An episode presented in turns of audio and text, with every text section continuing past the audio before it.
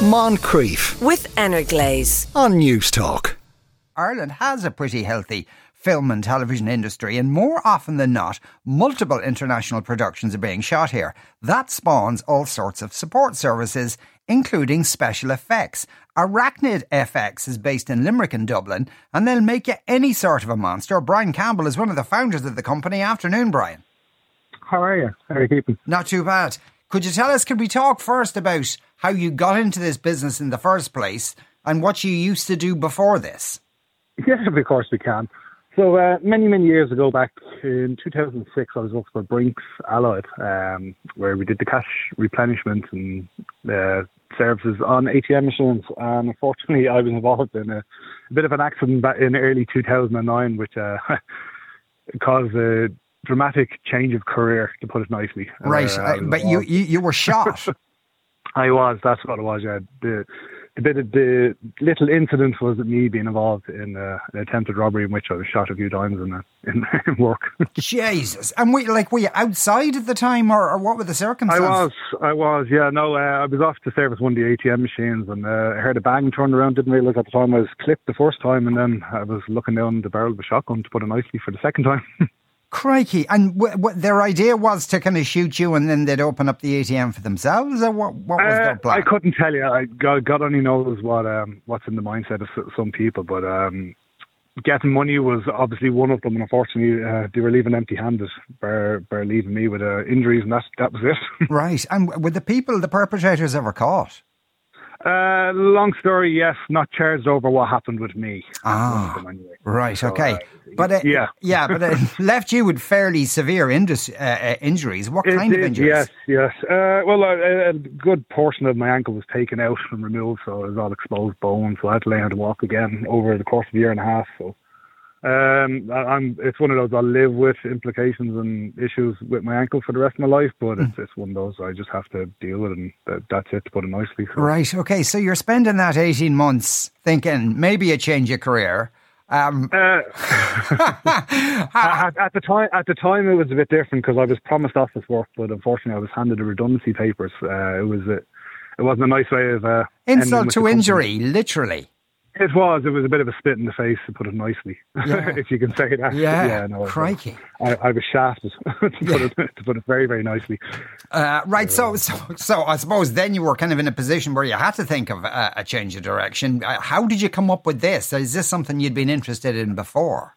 I was very much interested in art at a a younger age, where I'd, I'd sit in and draw all day rather than going outside and playing football with the guys on the street. I was more interested in just sitting there quietly reading a book and just drawing. That was always kind of a, a hobby. I was good at art in school. I dropped it in first year because it, to me it wasn't challenging enough.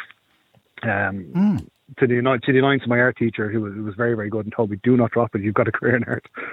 And um, I was going through a lengthy recovery um, over the the, the shooting essentially, and um, I just picked up where I was. I was spending a lot of money on model kits and toys and figures and painting and things like that. And my wife just had an idea. She goes, "Why don't you learn how to make some of this?" Because um, part of my rehab was I wanted to get a predator costume because I was obsessed with the movie Predator, and I was like, I really want this to be a driving force for me recovering, and being able to walk again. That I had to get up to get into this costume, um, and it, it cost a hell of a lot of money at the time.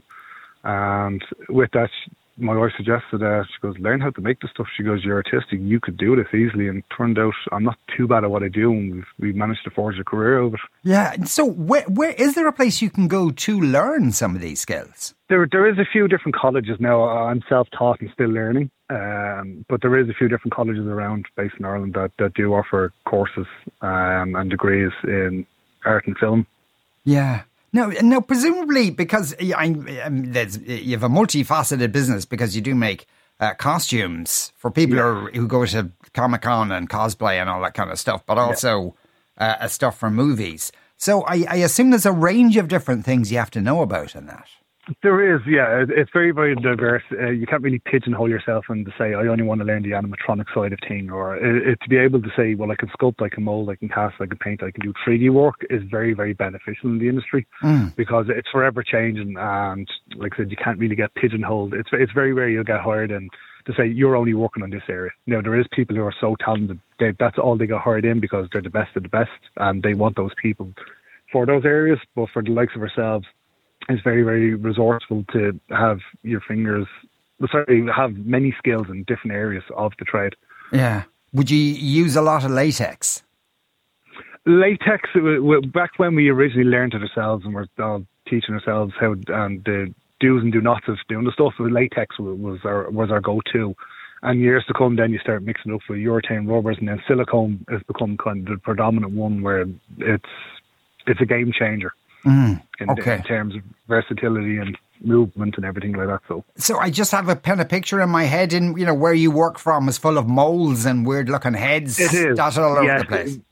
Yes, there is. There's there's many molds of severed heads and dead limbs and bodies, and we have a, we have a rental section in our company where we offer out the likes of dead bodies and limbs and severed limbs and creatures and weapons and props. So uh, we have shelves full of the stuff. Yeah, and and and then the kind of the animatronics, I imagine, is is a completely different skill set.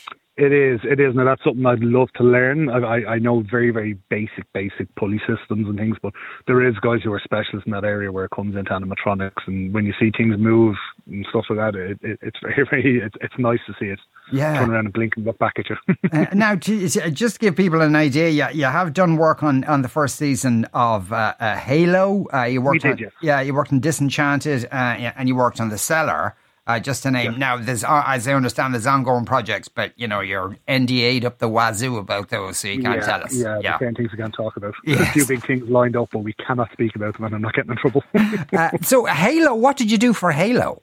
Uh, we did, I think it was uh, 150 of the marine helmets. Right. Okay. So yeah, we made around 150 of those helmets. We did back. It, it was 2019 was when we made those. And why do they need 150 of them? There's a lot of Marines. Yes. There's a lot of Marines. You, you, have to take account for breakages in the case anything happens to some of them, or if certain ones they need to redo or fix up. Um, and we were requested to make that amount, and we made that amount in a very, very fast period of time, which we were very, very happy about. Um, we were very, very proud of the work we did on season one. Yeah, and these are kind of because the, just to explain to people, they're kind of you know space soldiers, I suppose, and the, and the, and the Yeah. helmets are fairly kind of sturdy looking. Oh yeah, absolutely, yeah. Because you can't have something flimsy that an actor's walking around, it's wobbling on his face, or it's caving in on top of him. So there's a certain durability that has to be made on them. yes, I'd imagine so. So, like, I assume there's going to be a second series of Halo. Would then they come back and say we need, you know, a hundred more, or or they just keep the ones that you've made for them and plow on? Uh, there are certain times certain things are kept, other times you just need to make more. Uh, um, I, I can't really speak about season two yet. Right. that's all I can say. Okay. Ha ha ha. That's as far as I can do. we can all draw our own inferences from that. Uh, Yes. how long does it like? Say for season one of Halo, then then how much time investment is it from for, for uh, from Arachnid FX's point of view? How much time do you have to put into that? we we were outsourced. We we work with our sister studio down in Limerick, which is Odyssey Odyssey Studios. Um, so we were working alongside the guys with that. So we had a certain time period of we have a few weeks to get a certain amount done, but they must be done. There's no delays. You can't delay a production. Um, it, it's it costs a lot of money, and it's not good to delay them, especially when you agree to times and dates of which you can have something completed by. So um, it was just a case of we just we went hell for leather and we worked. Well, it, it, it was getting very very enjoyable because we had a system down which was working very very well for the team that were working on it.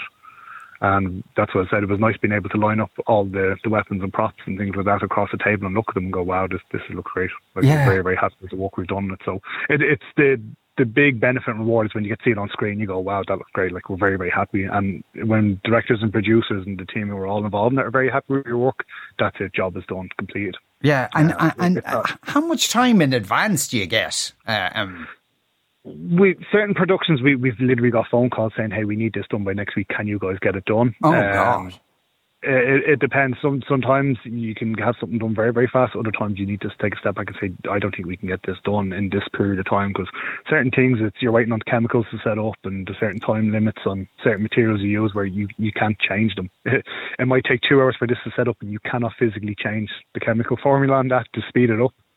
And then it's like, well, it takes two hours, or certain materials might take 14 hours to set up, and that's where you need to sit down and calculate. Okay, we need this, need this. If anything goes wrong, or if there's a miscast, something gets cast up incorrectly, and you have to redo it, you know, you got to put all that into account to, to begin with. yeah. So uh, we're lucky enough we got a good team of people we all work with, so it's it's usually we everyone gets on board together, sits down, has a quick chat about the, the job and what's what's entailed. And on Disenchanted, what did you do for that movie? Um, we did again. We worked with a sister company there down in Limerick. Um, we did the gold griffins that were inside the hall. Mm. Um, there's a beautiful scene. Uh, they were painted on set by a chap named Neville. I, I don't know Neville's surname, but they were absolutely beautiful looking. The paintwork that he finished on them. We did the hair coating them, uh, buffing and polishing up in the studio, and then they were sent off to set to be assembled and painted up. And they were beautiful. We did um, the large four columns that were outside the buildings as well. In was it Enniskerry? Couldn't tell. I think it was Enniskerry. Yeah, Enniscorthy or Enniskerry. I can't remember yeah. which one it was. But they were inside the town hall. And they're seen a few times throughout the film, so um, they were built in house inside the studio as well. So there's a few different things. Yeah. What happens to what? And yeah. And I know, like you're making things for the production, so they own it. What happens to oh, all yeah, that stuff? Uh, what happens to all that stuff afterwards? I wonder. Um, some things, uh, some things you never know because you never ever see or hear from again. Other things often end up in auctions. Um, there's large auction houses that often buy in a lot of props from film and then put it up for auction because there's a lot of collectors who would love Stone yes. pieces of film. I, am I'm, I'm one of those myself who does have a prop collection from TV and film as well. So, you know, I, I've known what it's like to look and cry when you see the prices of some things, realizing you're never ever going to own that. yeah, I'd imagine so. And also, like if you make a prop for something and then you know you see it being sold in London for a hundred grand, you know. it, it's rewarding, but then you realise you're never going to have the money to buy it back. yeah, I suppose in one sense, yeah, that, that, that is true. Now, the, I suppose the other part is like you know your uh, Comic Con and, and, cosplay. Uh, like uh, since the original Predator outfit, how many outfits do you have? Uh, I have five at the moment. They're sitting up in mannequins in my, one of my rooms at home. Um, there, there could be more because a lot of them had swap out parts to become different costumes, but there's five currently standing on mannequins facing you when you walk into that room. yeah. So you can like basically you, you work for your own personal tailor or you own your own personal tailor. Yeah, because I, am a, a, a, tall guy. I'm six foot six, so not many people make costumes to fit me, and I'm, I'm a big guy as well. so um, wow, that's an impressive predator. Then, yeah, it is when you when you're fully decked up and you're standing a bit a good bit over seven foot tall. Excuse me, sorry, it means people are looking up to you, so it's not you know, if they're looking face to face and you, you watch the movies and you say these guys are supposed to be big, big guys.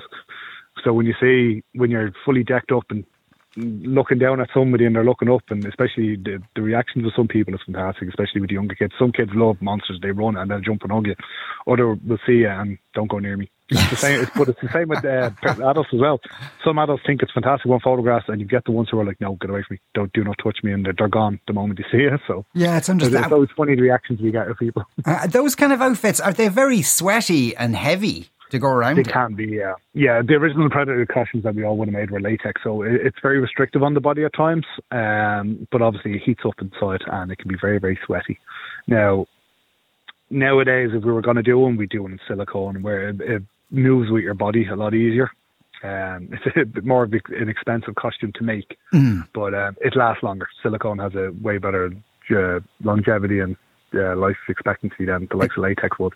Yeah, but if you like had one um, and you kind of wore it all day, you wouldn't recommend somebody else get into it the next day. No, no.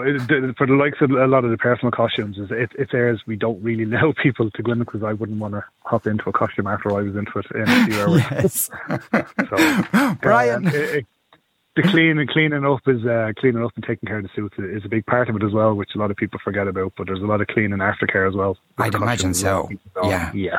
Yeah, I, I remember years ago it was a promo a promotional idea management at the time had that they dressed up everybody who was working on Newstalk as superheroes, uh, and, oh, I, and I was supposed to be the Joker, and they had imported this Joker's outfit or a jester's outfit uh, from the yeah. UK, which obviously had seen a lot of action uh, in kids' parties and uh, a lot of failed actors who'd maybe had a drink too many. And uh, I didn't get this. I didn't get the impression it had been washed particularly well. So uh, I, uh, I'd say that was the costume didn't stayed where it was. Then I presume. yes, it did.